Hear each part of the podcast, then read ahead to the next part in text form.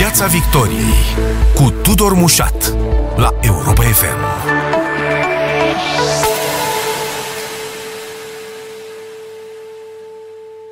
Bun găsit uh, tuturor! Ca de obicei, astăzi ne mutăm uh, privirea de la complicata scenă electorală internă la complicata scenă internațională. Începem cu istoricul Armand Goșu, specialist în spațiul post-sovietic. Bun venit! Mulțumesc pentru invitație, Tudor Mușat.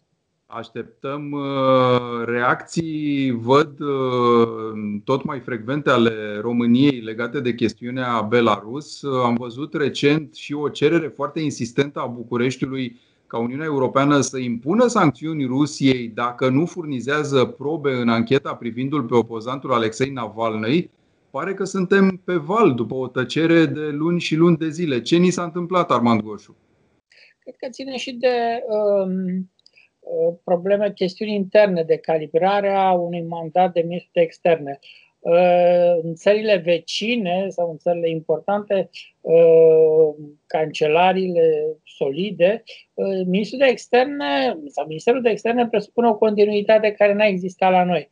În ultimul deceniu s-au schimbat ministrii de externe cu o viteză îngrijorătoare. Ori nou ministru de externe, care în același timp a mai fost ministru de externe vreme de aproape un an, acum vreo 5 ani, cum să spun, pe lângă preluarea dosarelor și obișnuitele, uh, să spunem, uh, aranjamente birocratice, practic abia acum își, uh, își intră în mandat și când își va intra mai bine în mandat, o să vină alegerile și o să ne trezim cu un alt ministru de externe. Deci este și o chestiune de funcționare a birocrației române. Și pe de altă parte este uh, un moment important pentru că pentru au mai fost, uh, să spunem, și alte ocazii, dar este pentru prima dată în ultimii 3-5 ani când pe un dosar important, cu o vizibilitate maximă la nivelul întregii opinii publice internaționale, România lucrează colaborează cu partenerul său strategic Polonia. Practic, pentru prima dată vedem la lucru parteneriatul strategic româno-polonez pe un dosar foarte sensibil, e vorba de dosarul Belarus. România a început timid, Ă, a fost lipsită de reacție primele săptămâni, dacă vă amintiți, și asistăm de o săptămână, de 10 zile, la o recalibrare a unui răspuns al României la ă, această criză, ceea ce e mai mult decât ă, lăudabil, evident. Întâlniri, am văzut și discuții cu lidera opoziției din Belarus, gesturile acelea de solidaritate ale ambasadorilor care s-au dus printre opozanți, făcând cumva corp comun uh, cu ei. Um, ce așteptăm de fapt să se întâmple acolo, odată cu implicarea asta a Uniunii Europene și, cum ziceam, la pachet uh, și cu cea românească? Acolo, în primul rând, așteptăm ca să înceteze violențele, violențele uh, și reacția disproporționată a regimului față de aceste manifestații. Uh, se întâmplă lucruri absolut înfiorătoare acolo. Ehm, avem uh, cel puțin ehm, uh, date certe despre cel puțin 5 morți uh, victime ale bătăilor primite de, trupele, de la trupele Ministerului de Interne sau ale KGB-ului. Avem mai multe cazuri confirmate de fete, femei violate. Avem două cazuri, unul este mai bine documentat de bărbat violat uh, Uh, cu bastonul de cauciuc în uh, duba poliției în momentul în care a fost săltat de pe stradă. Deci uh, sunt niște lucruri cu totul inimaginabile undeva într-o capitală din centrul Europei. Deci, în primul rând, trebuie să înceteze această violență. Ori această violență, în condițiile în care Occidentul nu are instrumente de a influența comportamentul, atitudinea lui Lukashenko, această uh, violență poate să, uh, să, să, să, să, să scadă în intensitate în urma unor presiuni internaționale pe care, din păcate, ieri am văzut la Bruxelles că Uniunea Europeană nu a putut să adopte sancțiunile în condițiile în care Cipru a venit cu un uh, veto ori se știe că, cel puțin la nivelul CAG-CAE, nu se poate adopta o politică comună decât în cazul în care toate țările membre ale Uniunii Europene sunt de acord să această politică. Chestiunea nu se e de acord nu pentru că ar avea ceva împotrivă, ci pentru că face presiuni să se rezolve problema Turciei, care și a manevrelor ei din Mediterana de Est, drept pentru care cere ceva la schimb, cum da. înțeleg. Da a, a cerut sancțiuni împotriva Turciei pentru că Turcia a făcut, uh, exploatează hidrocarburi în ceea ce Cipru consideră a fi zona economică exclusivă. În același timp, sunt tot felul de suspiciuni legate și de întâlnirea de săptămâna trecută între Lavrov și uh, ministrul de externe al Ciprului, uh, întâlnirea la care s-au reglat, e bine, alte chestiuni și nu uh, aceasta. Oricum, nu e un semnal uh, bun, pozitiv, pe care Bruxelles dă uh, Belarusului. În același timp, uh, că acesta va fi deznodământul, Uh, lumea uh, aștepta, se putea, uh, se putea bănui, se putea prevede. Tot Întrebarea și... este, Armand Goșu, ce așteaptă Uniunea Europeană în urma acestor eventuale sancțiuni, date fiind raporturile foarte restrânse ale Belarusului cu Uniunea Europeană? Toată lumea s-a așteptat nu ca privirile lui Lukashenko să se întoarcă spre Putin, spre Moscova și să aștepte ajutor și sprijin de acolo. Deci, de ce l-ar durea, să zicem, aceste eventuale sancțiuni?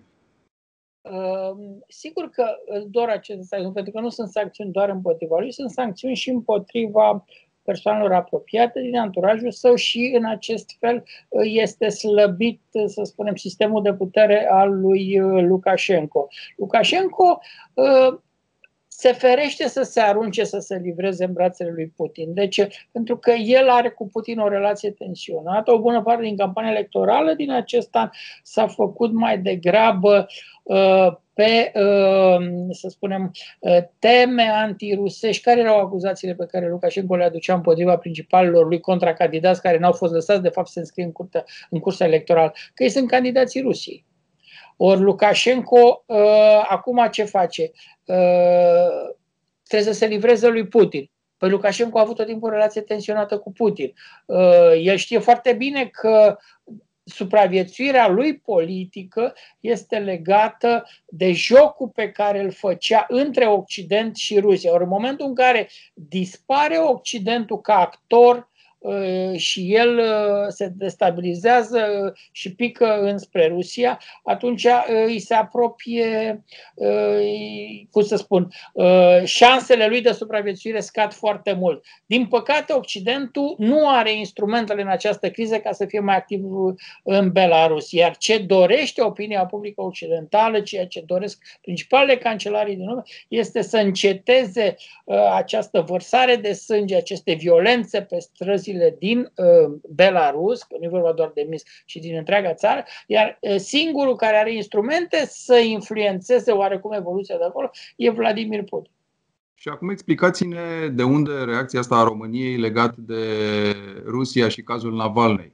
Cere sancțiuni care să fie impuse Rusiei. Pare că e un fel de provocare din partea României, nu? În seria asta a gesturilor uh, nu, nu, nu, nu, nu, pur și simplu România, care era foarte tăcută pe dosarele astea importante, de parcă nici n-ar fi fost membra Uniunii Europene, sau parcă ar fi fost un fel de Malta undeva prin burta Mediteranei uh, uh, uh, așezată, dintr-o dată România și-a amintit că e la granița de est a Uniunii Europene și NATO și a început pe dosarele importante, cel puțin, să deschidă ochii și să se asocieze. România n-a inițiat nimic, nu a, ă, să spunem, a inovat în limbajul Occidentului față de Rusia, ci pur și simplu s-a asociat unor demers occidentale, Varșovia, Riga, ă, Tallinn, Stalin, Berlin, în legătură cu dosarele politice în relația cu Rusia.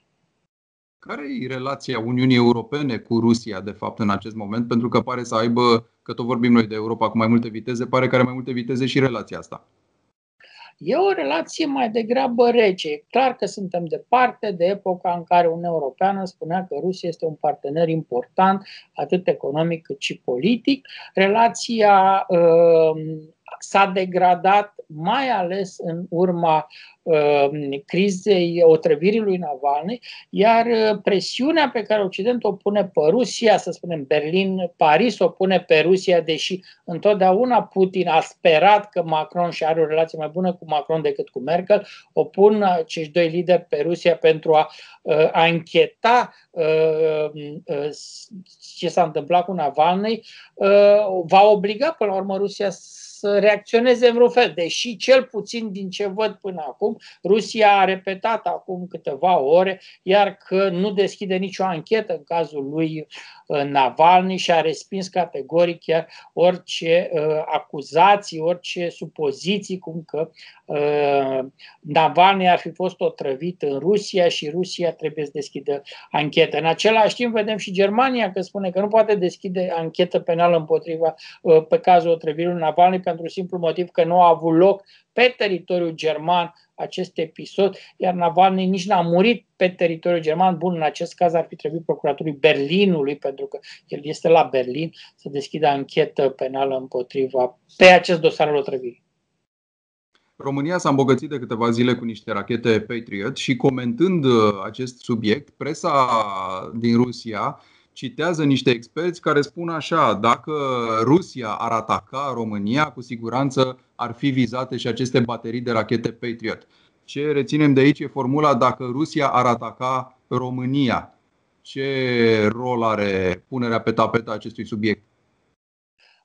În mod tradițional, presa rusă, dar și analiștii ruși în pozițiile lor, în comentariile lor față de România, includ România în familia mai mare a NATO și subliniază parteneriatul strategic dintre România și Statele Unite ale Americii. Acum, e un limbaj obișnuit, nu cred că trebuie în același timp și din partea comentatorilor români uh, sunt reacții de ostilitate față de Rusia. Eu nu cred că trebuie să ne închipuim că orice comentariu, orice uh, ziarist, orice analist uh, vine cu poziția uh, oficială a uh, Kremlinului. Uh, nu se pune problema unor uh, să spunem, nu, nu există ostilitate în acest moment pe niciun dosar între România și Rusia. Nu se pune problema ca România uh, uh, să riposteze la un atac care nu se întrevede uh, din partea Rusiei, dar ca România să nu fie pusă într-o astfel de poziție, bine să se înarmeze, să fie pregătită, cu cât ești mai pregătit militar, cu tehnică de luptă, cu rachete Patriot, cu avioane, cu atât șansele unui atac dinspre Rusia sunt mai mici contează foarte mult în încheierea discuției noastre, Arman Goșu vă întreb asta, contează foarte mult în momentul ăsta Rusia pe plan internațional, având în vedere cei doi actori importanți ai momentului, SUA și China? Contează foarte mult, tocmai pentru că în acest moment se construiesc taberele pentru ceea ce pare a fi uh, competiția viitorului. Pe de o parte, competiția uh, se va duce în zona Pacificului, deci se mută centru economic, politic, militar al României în zona Pacificului și asistăm la crearea celor două tabere, o tabără constă de Statele Unite și o tabără în frunte cu China. Pentru americani este vital important și vedem din semnalele pe care le dă Trump ca Rusia să nu se livreze, Putin să nu se livreze integral Chinei, pentru că o Chină cu un miliard și jumătate de locuitori, cu resursele enorme ale Rusiei, ar putea să devină o putere invincibilă. Armand Goșu, mulțumesc foarte mult pentru toate explicațiile. Eu vă mulțumesc. Piața Victoriei cu Tudor Mușat la Europa FM.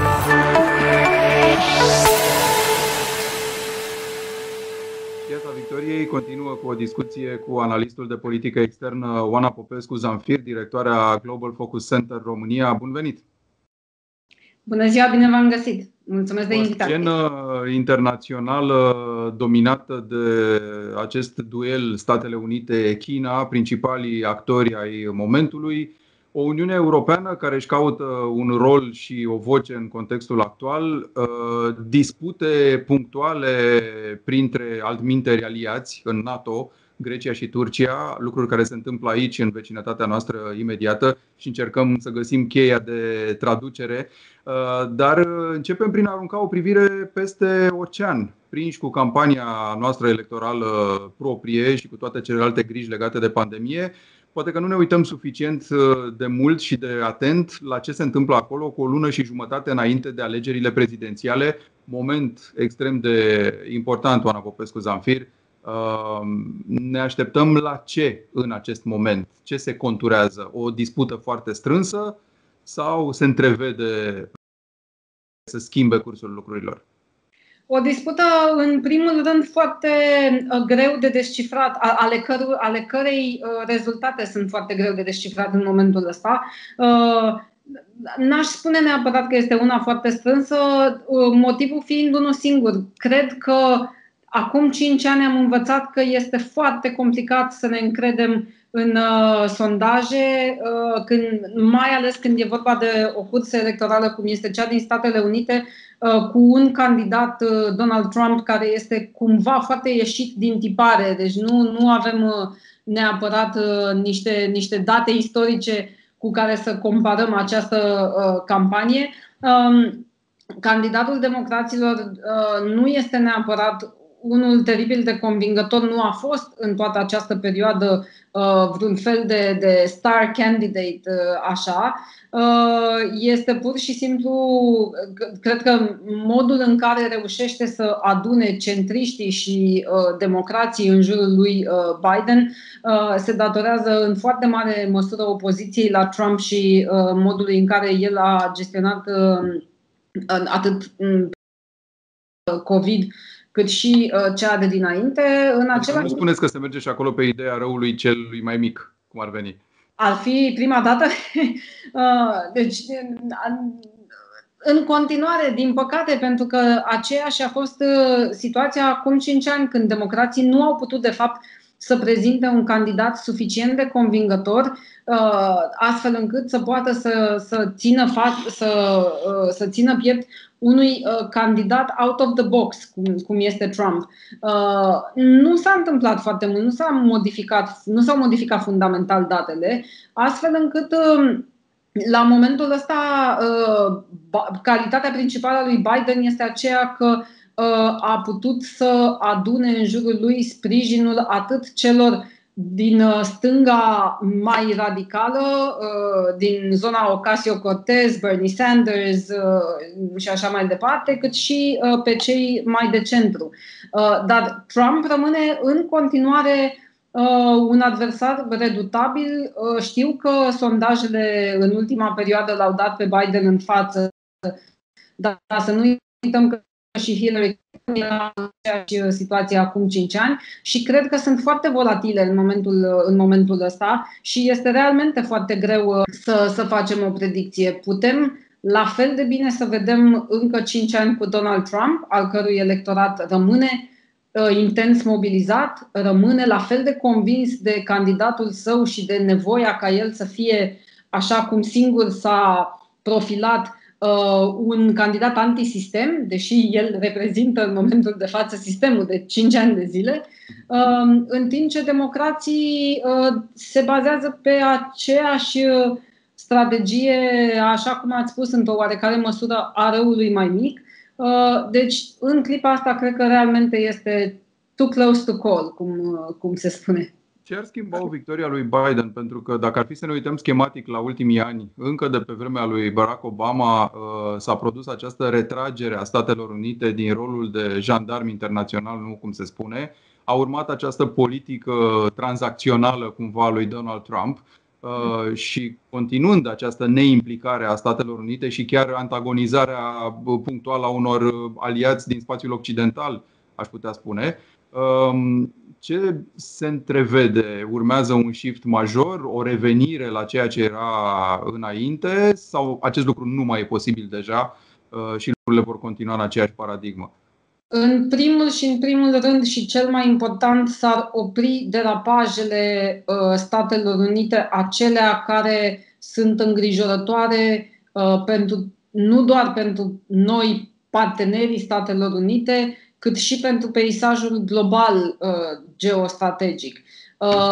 Cred, ca să, ca să răstorn puțin întrebarea, cred că dacă iese Donald Trump, vom vedea o degradare a democrației în Statele Unite cu efecte greu reversibile dacă timp de 5 ani lucrurile vor continua în această direcție. Um, deci sper că dacă ar câștiga Biden, am vedea în primul rând o întoarcere la norme și la regulile de joc democratic.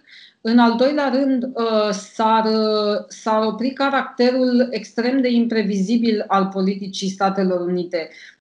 Nu neapărat, cred că în multe aspecte ale sale, politica externă a lui Trump, inclusiv această competiție cu China, nu este neapărat condamnabilă în substanța ei, cât în modul de implementare, în faptul că, uh, că, este, că a fost, uh, au fost o serie de mișcări imprevizibile făcute fără consultare cu partenerii din Europa și fără, um, fără interes față de uh, consecințele asupra Europei și relațiilor transatlantice.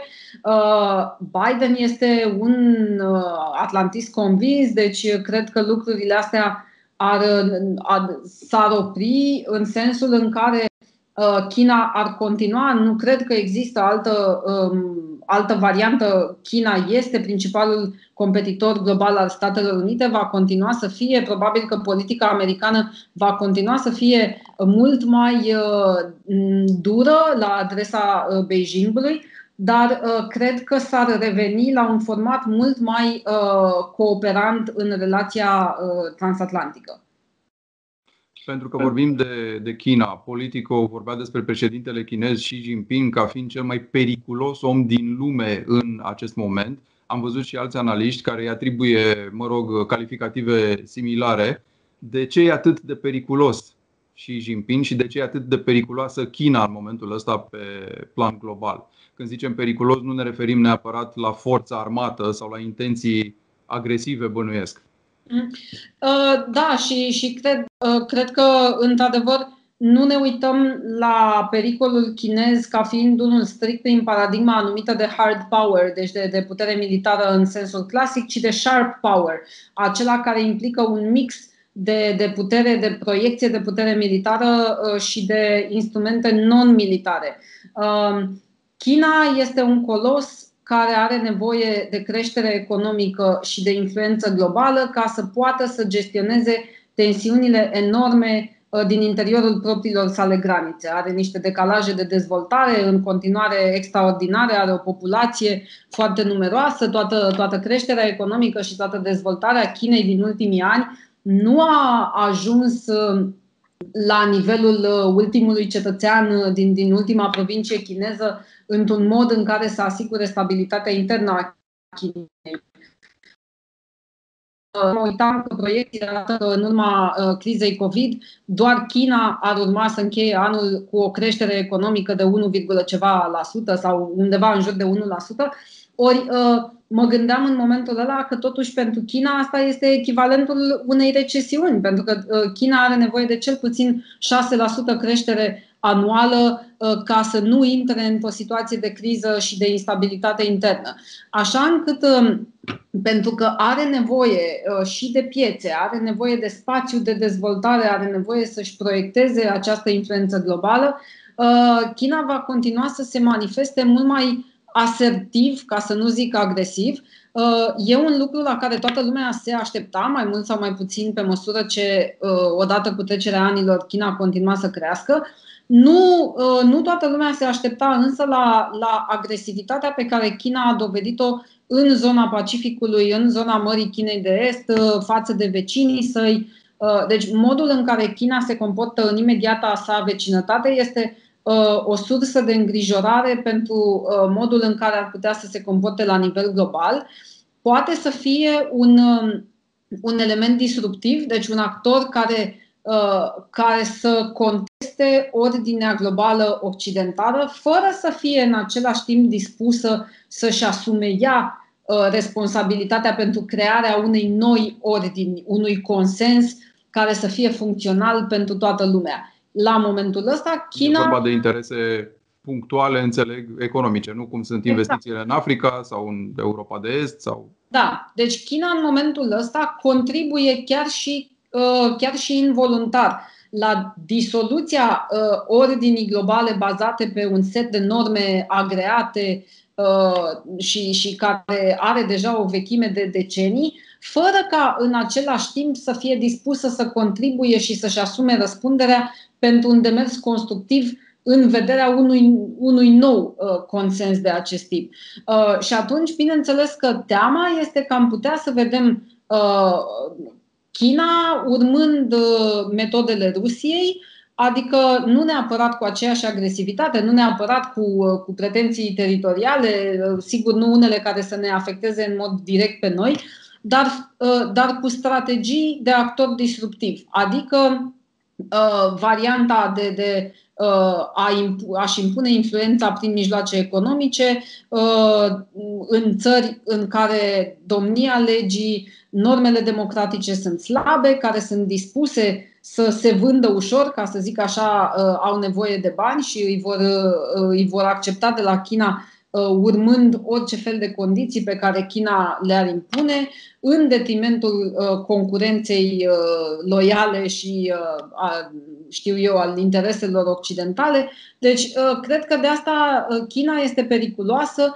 pentru că nu știm în momentul de față uh, care va fi strategia pe care o va folosi. Cum nu urmărește să construiască ceva, ci doar să câștige acolo unde dă, dă înapoi Occidentul, putem să ne așteptăm să ne încurce foarte tare lucrurile fără să fie deloc preocupată de consecințele globale ale acțiunilor sale. Între acești doi poli, Ioana Popescu, unde e Uniunea Europeană pe scena internațională? În momentul ăsta are o voce unitară, înseamnă ceva, e un actor major?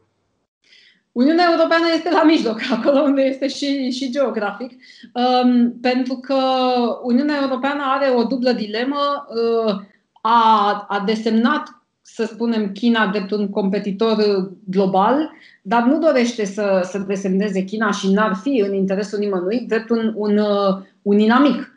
Uh, nu vrem să intrăm într-o logică confrontațională. Nu ar fi absolut în interesul nimănui. Dependențele sunt reciproce între piața europeană, care este totuși una mare de jumătate de uh, miliarde de, de uh, consumatori, și uh, China, de care și noi depindem, așa cum am văzut în perioada crizei coronavirus. Um, în același timp, Uniunea Europeană are de gestionat relația cu Statele Unite pe care și-o dorește, care este fundamentală pentru securitatea noastră. Nu, nu avem dezvoltate mecanismele să ne apărăm uh, singuri și nici nu a fost de la bun început ideea să facem asta. Deci relația uh, transatlantică este fundamentală pentru noi, dar este foarte greu de gestionat cu o administrație care o ia în cu totul altă direcție, atât din punct de vedere al valorilor și principiilor, cât și al uh, tacticii intereselor tactice. Uh, Uniunea Europeană însă cred că poate să aibă un rol extrem de relevant, tocmai pentru că Statele Unite s-au retras uh, nu doar din uh, o parte din influența lor globală, să spunem, proiectată și în, în mă rog, în, în diverse regiuni ale, ale planetei, cât și s-au retras în primul rând din postura de reper fundamental uh, de, de organizare a relațiilor internaționale pe anumite principii. Deci, dacă este să vedem în acest context de, de schimbări majore la nivel geopolitic global, că apare o nouă ordine, că, că va exista un nou consens, că vom putea să definim uh, încă o dată regulile după care ne așteptăm cu toții să jucăm și să gestionăm circunstanțe cum ar fi schimbările climatice, iată, crizele uh, sanitare. Cred că ele au tot potențialul să vină de la Uniunea Europeană. Uniunea Europeană este un, un, uh, o organizație care funcționează pe principii normative, așa cum am văzut într-un caz, hai să-i spunem modest, cel, cel al GDPR. Um, a reușit Uniunea Europeană să impună un, un standard global, adoptând o măsură care să se uh, aplice, în primul rând, doar în, inter- în interiorul granițelor ei, uh, în cazul de față privind protecția datelor personale. La fel, Uniunea Europeană are potențialul ca, adoptând măsuri chiar și care o vizează doar pe ea și anumite standarde, ele să ajungă să fie impuse la nivel global. Cât de ambițioși putem să fim în mod realist, E complicat pentru că în ultimul discurs despre starea Uniunii ținut de uh, von der Leyen am văzut că uh, discursul este ambițios, uh, sunt foarte multe lucruri corecte spuse, numai că așa cum uh, analiștii remarcau, trei sferturi din cele uh, spuse de, de președinta Comisiei sunt de competența statelor membre, deci sunt rezultatul negocierilor în 27, nu sunt de competența organismelor centrale de la Bruxelles. Iar aici vedem că încă ne este foarte greu să ajungem la un consens în 27. Traduceți-ne puțin, vă rog, la final ce se întâmplă între Grecia și Turcia pentru care reverberații nu și, și în zonă și în spațiul Uniunii Europene, dar mai ales în interiorul NATO. Cine ar fi zis că doi aliați uh, pot ajunge în pragul uh, chiar al unui uh, conflict militar, așa semăna în urmă cu câteva zile. Care e miza, de fapt, dincolo de povestea cu explorările în largul coastelor fiecarei țări? presează Turcia pentru ceva anume într-o negociere cu NATO și cu Uniunea Europeană? Care e substratul? Da, ă, Turcia a renunțat din ce în ce mai mult ă, în ultimii ani la, la o abordare uh, limitată, constrânsă de uh, relația ei de, uh, cu ceilalți aliați din NATO și relația ei de parteneriat totuși cu uh, Uniunea Europeană uh, și a început să ducă o politică mult mai autonomă care vizează doar interesele Turciei, are o vecinătate, uh, cea din, uh, din zona Orientului Mijlociu, foarte complicată, care s-a complicat și mai mult cu războiul din Siria. Uh, are o dinamică internă de când a acaparat Erdogan din ce în ce mai multă putere, uh, are o dinamică internă foarte complicată și care, de asemenea, uh, virează abrupt către autoritarism, uh, are relații de um, un fel de, de mariaj de conveniență cu Rusia, dar în continuare, de fapt, de rivalitate, iar Rusia a început să își proiecteze propriile interese în Mediterana de Est prin controlul mai multor uh, porturi uh, din zonă, uh, iar Turcia, mm, Turcia acționează mult mai mult într-o paradigmă de real politic, astfel încât a început să devină și ea din ce în ce mai asertivă. În contextul ăsta, sigur că Grecia, care întotdeauna a avut Uh, o, chiar și chiar o obsesie vis-a-vis de, de Turcia, parțial uh, motivată și parțial nu de-a lungul timpului, uh, a reacționat, a fost. Exemplul este, este unul despre care s-a discutat foarte mult și în privința Mării Negre. Este foarte posibil ca în context de relații tensionate în jurul Mării Mediterane, respectiv Mării Negre, un accident, cum a fost cel între Grecia și Turcia, să degenereze Uh, până la un punct în care să devină foarte greu de, de gestionat. Astfel încât în momentul de față, realmente cei doi adversari, Grecia și Turcia, într-un demers de escaladare în care este foarte greu pentru oricare dintre, dintre ei să dea înapoi, pentru că se răsfrânge asupra întregii paradigme în care se mișcă în, în acel areal. Uh, deci, în momentul de față, jumate din explicație este rațională. Turcia vrea să capete cât mai multă influență, cât mai mult control și să fie clar că ea și doar ea controlează această zonă. Cealaltă jumătate este irațională. Ține pur și simplu de escaladarea unui conflict dincolo de limita în care mai poți să mai dai înapoi fără costuri. Oana Popescu Zanfir, Global Focus Center România. Mulțumesc foarte mult pentru toate explicațiile. Pe curând. Mulțumesc. La revedere. Piața Victoriei cu Tudor Mușat la Europa FM.